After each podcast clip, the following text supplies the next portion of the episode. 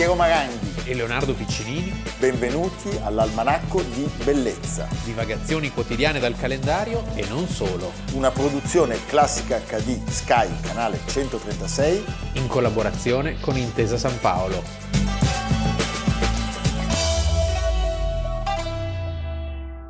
Almanacco di Bellezza, 26 ottobre, Leonardo Piccinini, Piero Maranghi. I viaggi di Gulliver. Era qualcosa che quando eravamo piccoli aveva un Ci sentivamo come i lillipuziani. Non saprei. Chissà. No, era bello questo scambio, per cui tu all'inizio pensavi che lui fosse un gigante, poi ti spiegavano che erano piccoli gli altri. Sì.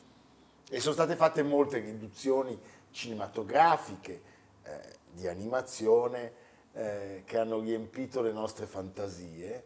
Allora, si dice letteratura per bambini. No, I viaggi di Gulliver, romanzo di Jonathan Swift, pubblicato, e ne parliamo oggi per questo, il 26 ottobre del 1726, nel nostro snobismo avremmo potuto aspettare tre anni, ma noi sappiamo che fra tre anni sarà chiusa la televisione, E perché non non, sap- ci mandate più derrate, non mandate assegni, Sì, poi non è detto circolari. che, non è detto che noi due saremo ancora in vita tra tre Soprattutto non è anni. detto che saremo ancora insieme, perché Ecco. io l'ho visto anche oggi al bar con Cairo Sì. e, la Gruber parlano. E c'era uno scambio di banconote No, anche. questo no, dillo che poi li arrestano.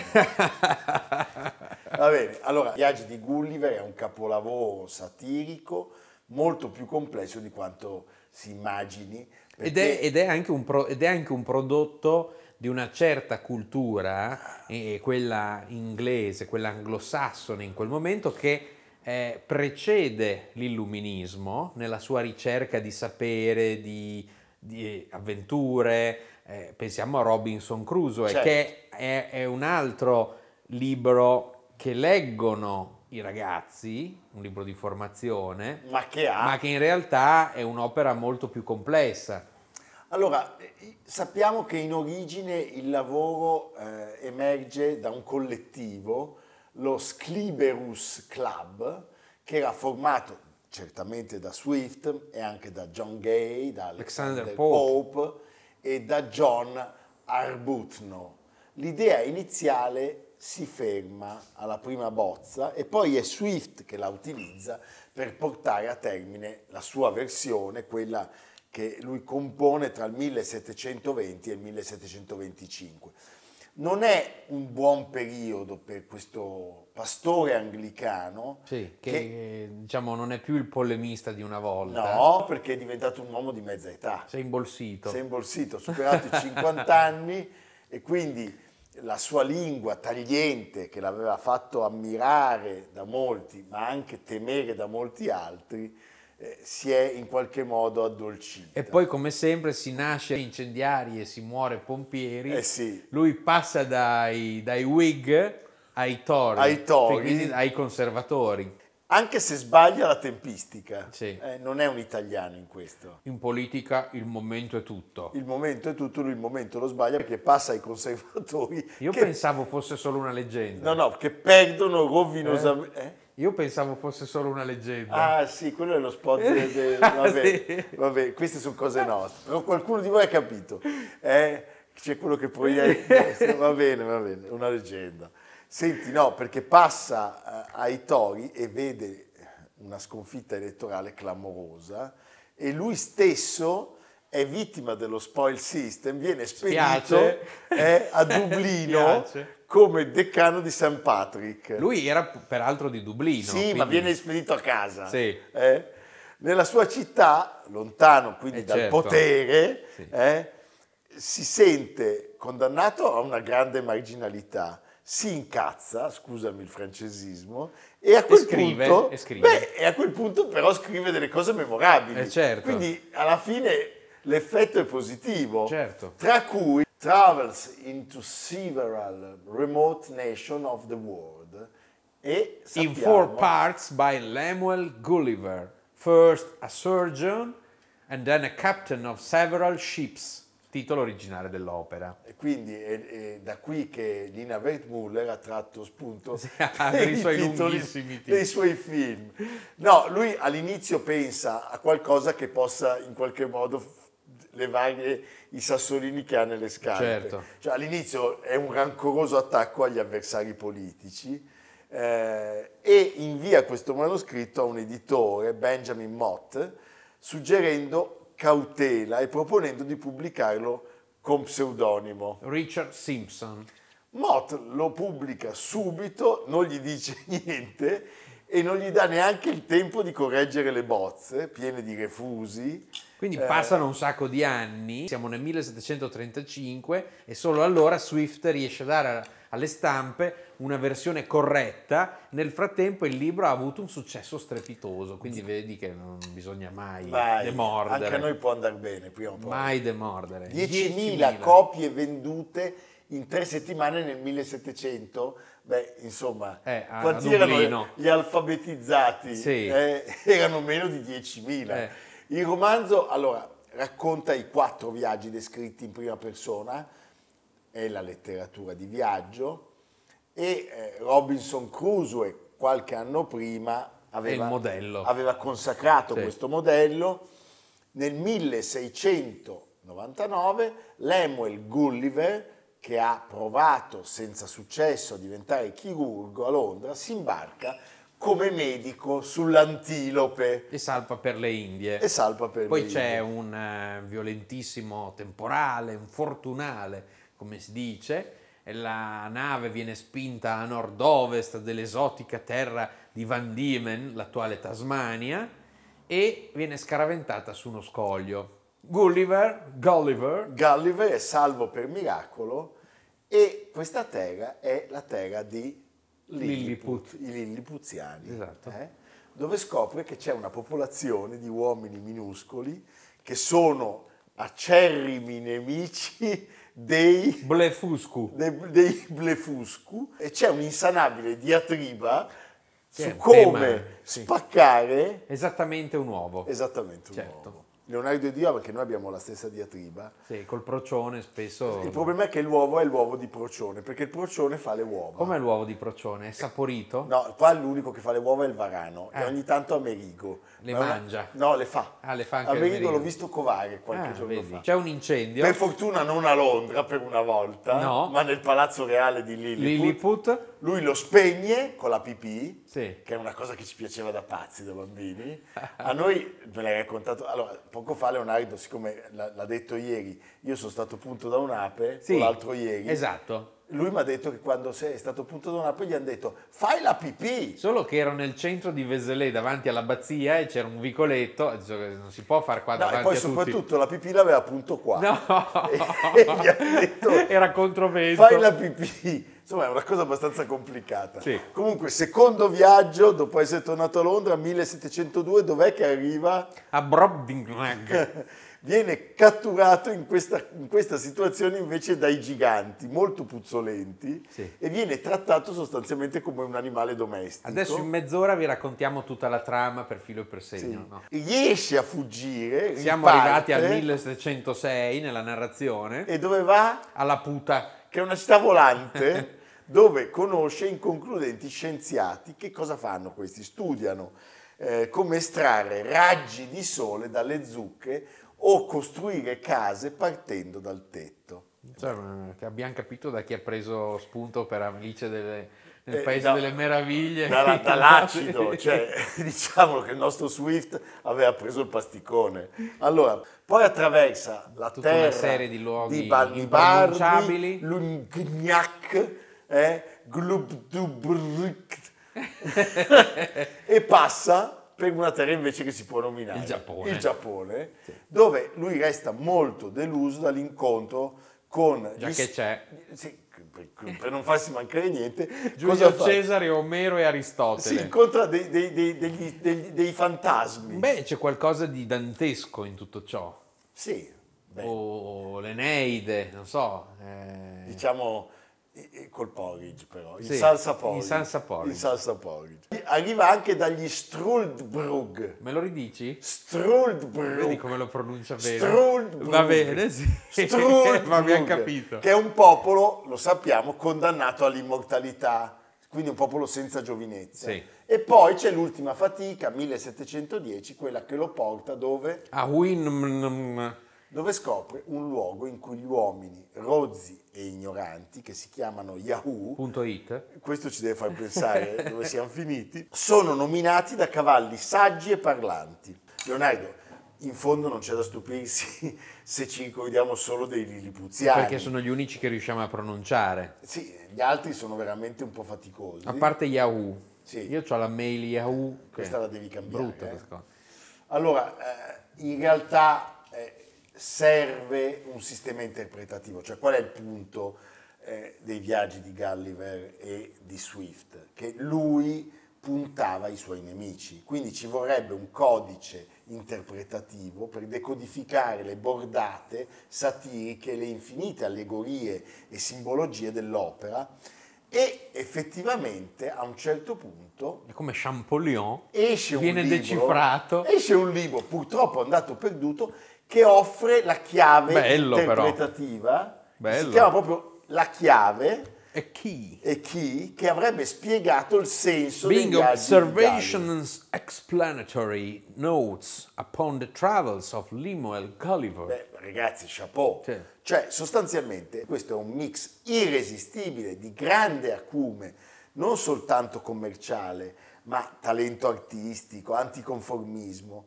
E allora, e poi questa, questa cosa che, successo- questa cosa che andava decriptato è anche la- una delle chiavi del successo che allora fu strepitoso. stratosferico. Sì. Pensate che molti anni dopo, Un Giorgio, altro grande Beh, uomo che parlava per, onirico per metafore. e, e concreto. Sì. George Orwell definì Swift un conservatore anarcoide che disprezzava l'autorità ma non credeva nella libertà, che si sentiva aristocratico anche se vedeva perfettamente i vizi e la decadenza dell'aristocrazia.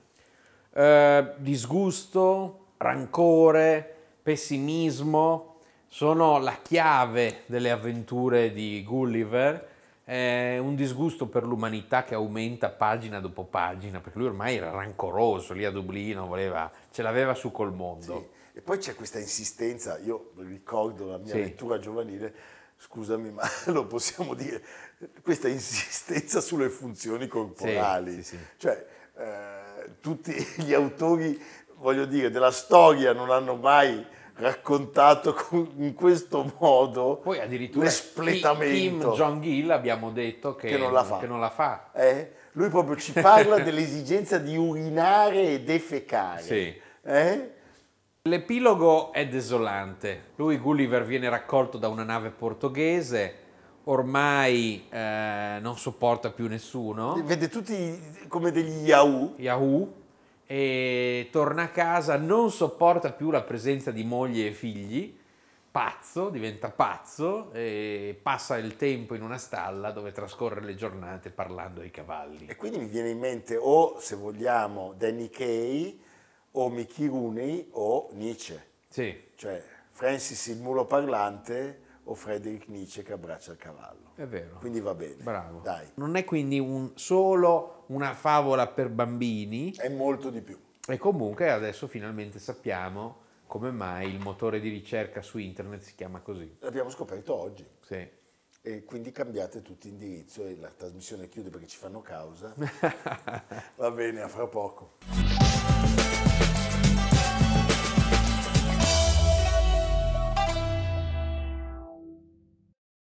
Frase di Iannacci, dice che nessuno si occupa di quelli che prendono il tram, tu te ne sei mai occupato?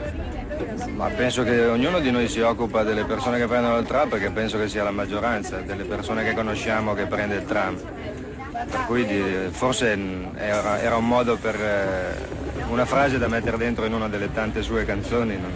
E poi mi pare che il, eh, il tifoso per eccellenza del Milan sia- provenga proprio dai tranvieri. Tutti anni la vita ti è passata tra i piedi, si può dire.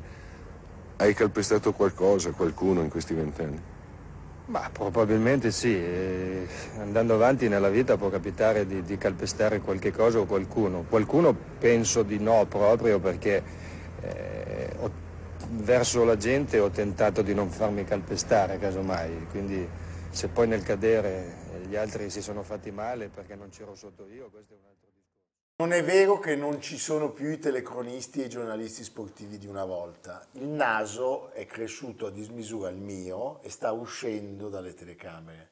È vero che non ci sono più i telecronisti e i giornalisti sportivi di una volta. Poi ogni tanto si inciampa in qualche eh, fenomeno in mezzo a dei lillipuziani. Esatto. Per... Oggi stiamo eh, per parlarvi, anzi vi parliamo, di un esempio Indimenticato. insuperato, eh, che è quello di Beppe Viola. Voi avete visto il servizio di 40 minuti, un passaggio, dell'intervista su Gianni Rivera, che va in onda la domenica sportiva il giorno prima di Natale nel 1978. E noi oggi vogliamo parlare di Beppe Viola perché lui nasce a Milano il 26 ottobre oggi del 1939, muore certamente troppo presto, a 43 anni, il 18 ottobre del 1982, farà tempo a vedere l'Italia vincere i mondiali. Però semina bene perché eh, ancora oggi il nome di Beppe Viola è, diciamo, fa parte del pantheon della storia certo, del- dello, dello sport. ma con Brera, con Gianni Certo. Mura, cioè sono i nomi stupendi. Allora, parliamo di uno scrittore e giornalista sportivo, telecronista, ma parliamo di un uomo che ha fatto anche tante altre cose nella vita, ha partecipato a un mondo stupendo che a Milano trovava i suoi luoghi al derby, eh, per esempio, e quindi pensiamo a Cocchi Renato, a, Iannacci, a Teuteocoli, cioè è stato un vero protagonista colto, intelligente, generoso, sottile, spiritoso, libero, una voce che è mancata. Allora, alla RAI si occupava di calcio e aveva scelto però di trattare questo argomento che gli era stato in qualche modo assegnato e che lui amava con una grandissima ironia, Certo. con disincanto. Lui sapeva sdrammatizzare, sapeva smussare, eh, non prendeva mai nulla troppo sul serio e, e quel servizio di Natale è veramente qualcosa di poetico. Ci sono delle splendide immagini di repertorio, eh, di gioco, rallentate come si usava allora. Eh, ci sono personaggi illustri che intervengono, da Ci Del Buono a Gianni Brera. i detrattori e i fautori Sì. eh, del, E, e del ovviamente, e ovviamente la famosa intervista che tutti avete visto a Rivera sul tram il che, 15. che va da Piazzale Baracca a San Siro. È una sorta di grande esaltazione di quella Milano. Non si potrebbe fare niente di simile oggi. Io penso al modo di fare le telecronache, che a parte l'immenso Marianella dominano queste grida, eh, gol, gol, gol, gol. Cioè, Viola era tutto il contrario, l'avversione all'enfasi. Beppe Viola era un principe e tutto questo lo portava anche nel lavoro. Allora, in Rai non era troppo amato, lo sappiamo. Lui diceva tengo duro per migliorare il mio record mondiale di mancata carriera. E sappiamo che una domenica Beh, è in cui si era giocato un Milan-Inter noiosissimo, mandò in onda un Un'altra servizio- partita. Sì, sul derby di anni prima. Perché quello di oggi è stato così brutto che ve lo che risparmiamo. ve lo risparmio. Eh, Pensa ai, ai telespettatori. Pensa allo shock. Lo shock. Allora, sappiamo che Tito Stagno, l'uomo che aveva raccontato la luna e Certo. l'allunaggio, lo voleva strozzare. Però aveva anche dei grandi alleati. In particolare due, Bruno Pizzul E e Carlo Sassi, Carlo che è Sassi. l'inventore della e moviola. che è un signore di un'eleganza. Io ho incontrato un giorno lui e sua moglie e mi sono fermato, li ho Certo. salutati. "Oh, ma un- una cosa, un ufficiale austriaco nobilissimo, Eleganza. l'eleganza di zebra. Sì. Ci sono delle frasi che sono rimaste celebri, tipo la difesa dell'Inter disposta a presepe. a presepe. e poi quando dinanzi all'ennesimo gol sbagliato dal mitico Calloni, lui disse dello sciagurato Egidio, Calloni sventa la minaccia, Sì. cioè sventa lui la minaccia del suo gol, capisci?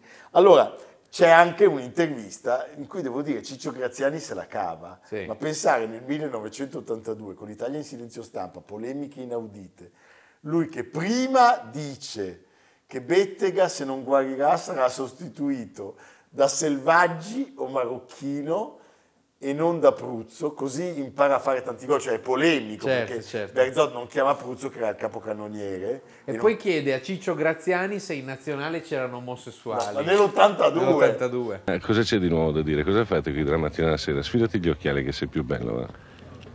Beh, le solite cose. Eh, chiaramente la mattina eh, siamo impegnati con voi, quindi la mattina scorre abbastanza bene. Poi c'è l'allenamento per il pomeriggio e la sera direi che ci si annoia un pochettino, si fanno le solite cose, si gioca a carte, c'è un po' il biliardo. Altri sport c'è la piscina, tennis, niente. No, piscina, tennis per- non, non vanno bene per noi. Perché? Ma forse Guarda perché... col salvagente, l'occhetta, non so, qualcosa. No, anche perché c'è qualcuno di noi che non è che sappia molto nuotare, allora c'è il rischio di perderne qualcuno prima di partire per la Spagna. Ecco, senti un po'. E l'amore? Senza amore per tanto tempo, come va il carattere? Niente, eh, il nostro amore è anche il calcio, quindi facciamo l'amore col calcio. Senti, ma ci sono anche degli omosessuali in nazionale o no? Io non ne ho mai visti, Sicuro? sicurissimo, al 100%. Mm. Anzi, direi, direi l'inverso. E cioè? Si danno da fare. Sì, se danno da fare. Lui in Rai aveva esordito nel 1000 60 anni fa. 1963, era stato fortunato un po' come Bernstein con Bruno Walter o Harding con Pappano, La famosa partita di cui canta Lucio Dalla. poi Milan e Benfica a Milano, che fatica! Esatto. E certo, perché c'era la finale di Coppa dei Campioni e a un certo punto si interrompe il collegamento con Niccolò Carosio e Beppe Viola dallo studio sostituisce Sì. improvvisando la telecronaca. Noi Allora, lo ricordiamo per i certo, suoi servizi. La domenica sportiva. Domenica sportiva, novantesimo minuto. Meraviglioso. Allora, dovete pensare a un momento in cui il calcio lo vedevi solo lì. E quindi era come essere i sacerdoti di un, di un culto, in qualche modo. Ma in lui c'era una Milano che non c'è più. mm, Un triangolo delle Bermuda perfetto è stato definito. Stadio, ippodromo, il calcio, le scommesse sui cavalli, la pasticceria Gattullo, il, Il famoso derby. derby, il cabaret, che oggi è un centro sociale di fronte alla vecchia sede del Sole 24 Ore, Voi Viale te- Monterosa. Lui a- da Gattullo aveva coniato il celebre ufficio facce. Sì. Cioè lui stava al tavolo con gli amici che erano appunto Cochi, Certo, lo, Renato, lo racconta spesso Renato Pozzetto. Iannacci, Felice Andreasi, Abbattantuono, Teo Teocoli e loro avevano l'ufficio facce che vedendo entrare gli avventori diceva Milan, questo qui Inter, questa è la simpatia. Tra l'altro ricordiamolo, Viola per questa sua capacità, questa sua verve, è stato un importantissimo collaboratore di Cocchi Renato e c'è la gag dell'ufficio facce Sì. eh, e poi è stato un collaboratore fondamentale di Enzo Iannacci. E hanno scritto un libro che si chiamava L'Incomputer e, e poi canzoni, testi teatrali, Beh, i che- testi di quelli che... e Vincenzina e la fabbrica, ci sono stati rapporti di profonda amicizia da bambini. Una delle quattro figlie di Beppe Viola ha anche raccontato che a un certo punto lui si accorse che Iannacci non, di- non diceva alla SIAE quanto fosse importante e quanto Ah, fosse certo, il co- contributo. eh. coautore Beppe Viola. Allora, Marina Viola ha raccontato tutto questo. Forse questo dipendeva anche dal fatto che il padre era un dipendente della RAI. Allora, ha lavorato anche per il cinema e a che livello? Cioè, i dialoghi di romanzo popolare di Mario Monicelli, Monicelli. hanno avuto la sua collaborazione come Cattivi pensieri, che è stata una regia del meraviglioso. Ugo Tognazzi. Eh, bibliografia vivente consigliata a tutti voi. Anni fa Quadlibet ha ristampato Vite Vere, compresa la mia, che è il libro che raccoglie i racconti scritti da Viola per Linus. Un libro molto bello se uno cerca di capire, se uno vuole capire che cos'era quella Milano lì. C'è anche un Feltrinelli Sì. di Marina, appunto, Marina Viola. Mio padre è stato anche Beppe Viola. Il finale è degno perché lui mentre si trovava in Moviola a montare il servizio su Inter Napoli 2 a 2, 17 ottobre 1982, viene colpito da un'emorragia cerebrale e muore nella notte tra domenica e lunedì.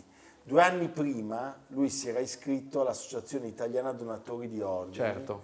e il giorno stesso le sue cornee vengono trapiantate a una donna della sua età, cieca da 15 anni. Bellissimo. Commovente, commovente. Per uno che non sappia di golf, la prima impressione è che lo strumento indispensabile per giocare sia l'ombrello. Per effettuare un buon tiro si richiede andatura da mille piedi, colpo d'occhio e velocità di braccio. Detto così sembra tutto facile, ma dovreste provare. In podcast sentite solo la voce perché si Sì. ascolta solo, Sì. non si vede. C'è la voce nostra, i versi del procione Sì. e ogni tanto dei grugniti di Amerigo. Se voi avete delle domande, ma non che come eravate vestiti quel giorno, che cosa mangia il procione, eh, vi posso mandare dei regali, eh, chiamate Piero. Oh, grazie. Sì. Siccome il mio telefono non squilla mai, Esatto. io non ho niente da fare dalla mattina alla sera. Poi si sente anche un po' solo alla sera, ma ha Sì. detto io vado a letto prima di dormire, vorrei che qualcuno mi, Mi chiamasse, chiamasse, certo. per dirmi Maraghi! Perché sapete perché tutto questo? Perché lui non mi chiama mai. Sì, Lui- prima di lui dormire la no. sera, prima di dormire, chiama Urbano Cairo e dice Urbano, quando è che vengo?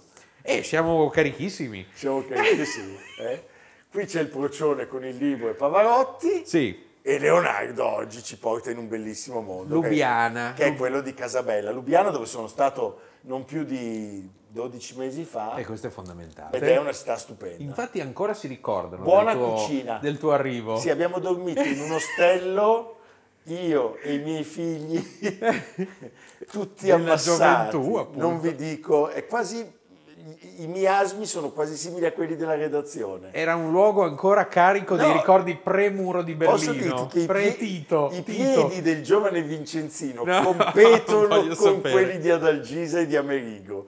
Va Comunque, bene. Casabella, Jože Plečnik, Jože Plečnik di Lubiana, 1872-1957, è stato un grandissimo architetto. Che a Praga ha fatto delle cose pazzesche. Era allievo di Otto Wagner, partecipa alla secessione e restaura il castello di Praga, Had. che diventa nel 1920 la sede del nuovo Stato della Cecoslovacchia. E, eh, e poi lavora moltissimo nella sua città, a Lubiana, dove tra le architetture più importanti c'è la famosa biblioteca dell'università e i ponti, dei ponti di Bellissimi. una bellezza che sono proprio al centro di quest'ultimo numero in edicola di Casabella, Jože Plečnik.